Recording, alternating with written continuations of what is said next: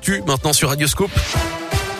Le journal avec Greg Delsol. Bonjour Greg. Euh, bonjour Guillaume, bonjour à tous. Et euh, les chauffeurs de VTC organisent une opération escargot ce matin dans l'agglo pour protester contre la hausse des prix du carburant d'après Lyon Mag. Ça va se passer euh, de 7h à 10h ce matin. Le rendez-vous était donné devant Renault Vénitieux, route de Vienne. Le point d'arrivée du cortège n'est pas connu. Deuxième mobilisation prévue cet après-midi de 16h à 19h.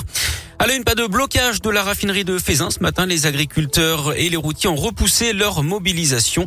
Ils ont obtenu un rendez-vous avec le préfet de région. Trenitalia étend son offre entre Lyon et Paris de deux allers-retours par jour. Elle est passée à trois depuis hier. Cinq sont prévus à partir de juin. La compagnie ferroviaire italienne a transporté 150 000 voyageurs depuis un peu plus de trois mois avec un taux de remplissage de 87%. Le gouvernement a publié son rapport d'enquête sur Orpea, rapport qui confirme les dysfonctionnements graves dénoncés par un journaliste dans un livre. Nourriture insuffisante, documents financiers insincères, des établissements souvent suroccupés. Document de 500 pages dans lequel on peut lire que le groupe a dégagé 20 millions d'euros d'excédents sur les dotations versées par les pouvoirs publics. 80 familles au total ont porté plainte.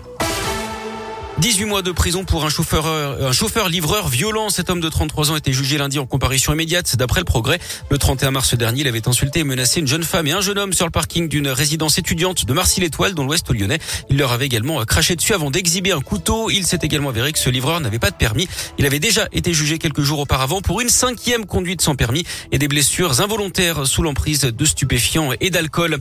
De l'île Barba à Confluence en passant par les quais du centre-ville, ce sera la fête cet été avec le premier festival entre Rhône et Saône. Trois jours pour célébrer nos cours d'eau les 1er, 2 et 3 juillet prochains. Des dizaines d'animations sont prévues avec une parade, un spectacle sur l'eau et de quoi s'essayer à différents sports nautiques. Les élus lyonnais promettent un moment festif pour petits et grands pour mieux prendre conscience de l'importance de préserver la nature.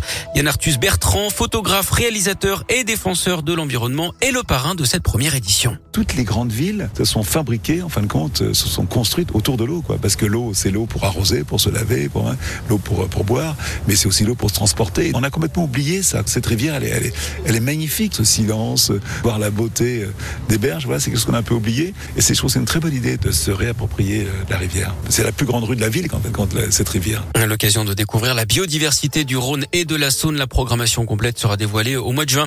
Grosse frayeur dans le premier arrondissement de Lyon lundi soir. D'après le programme, un individu aurait tiré à plusieurs reprises au fusil à paintball contre deux voitures qui ont pris la fuite rue des Capucins. La devanture d'un commerce aurait également été visée sans faire de dégâts. Aucune plainte n'a été déposée. Le foot, quart de finale allée de Ligue des Champions, Liverpool a battu le Benfica 3-1 hier. Manchester City a battu l'Atlético Madrid 1-0.